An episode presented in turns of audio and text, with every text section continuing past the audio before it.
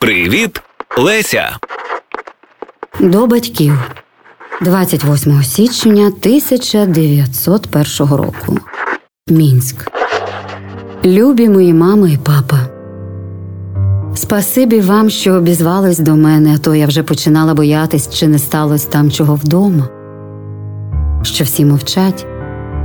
Я і так боюся, мамочко, що моє лихо відіб'ється на твоїх і без того неміцних нервах. Не буду, звісно, запевняти тебе, ніби мені тепер легко жити, бо все ж би вже могло бути тільки брехнею.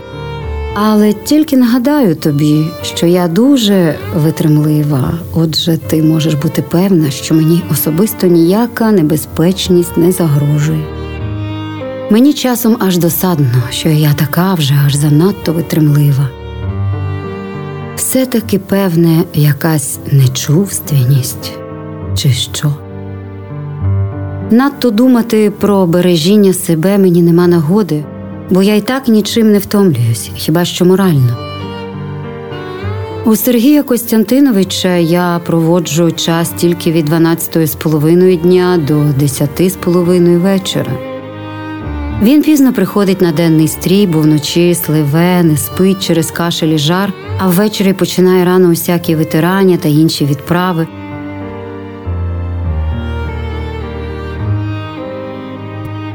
Він не дає мені нічого втомного робити для нього. Рідко, коли попросить щось принести з другої хати, я тільки примочую йому голову одеколоном. Це він завжди просить іменно мене. Знаходжу потрібні листи або що в його столику. Часом напишу якийсь діловий лист, читаю йому часто, от і всі мої обов'язки. Відноситься він до мене так, наче я з тонкого шкла, що можу впасти і зараз же розбитись. Не дозволяє ніколи йти ввечері додому, це тільки через малий дворик перейти без провожатого, бо, мовляв, я можу послизнутися або спіткнутись. Взяв з мене слово, що я казатиму всі віконниці собі на ніч зачиняти, ото щоб часом хто не вбрався. Допитується, коли я лягаю спати, не вірить, що я стільки їм, скільки треба. Можна подумати, що це я хвора, а він мене глядить. Все повторяє. Я осознаю, что это страшный эгоизм с моей стороны, но я не в состоянии был бы отпустить вас теперь. Нет, безусловно, не в состоянии. Коли бачив, що я спішила скінчати свою статтю, я її послала 12-го, то представлявся, що не хоче ні розмовляти, ні слухати читання вголос. І то так, що я навіть повірила. Просив тільки, щоб я писала за тим столом, що біля його ліжка. Я люблю, когда около меня люди работают. Погода тут, як на злість бридка. Іде сніг і зараз розтає. Вітер противний, мокрий, просто не віриться, що це январ, так наче марець. Тьотя Еля була вже й поїхала, бо раз, що якісь там справи дома чекали, а друге, що мені однаково нічого помагати. Що ж поможеш тому, для кого чудо потрібне? Тут треба бути хіба месією. Все-таки спасибі їй, що приїздила. Я дуже ціню таку прихильність. Будь ласкав, папа, напиши, чи не озвався там Брокгаус. Робота моя все-таки не жде.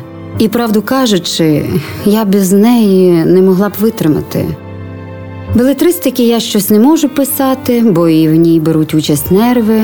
А статті сі добрі тим, що ця робота зовсім об'єктивна і вимагає тільки думки, що досі в мене ще доволі незалежна від настрою.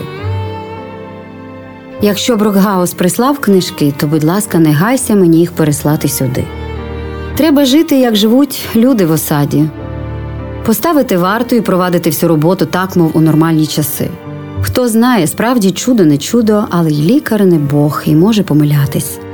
Я бачила в Криму людей, приговорених в молодості, що жили собі під тим приговором до старості. Врешті нічого я не знаю і краще б ні про що не думати.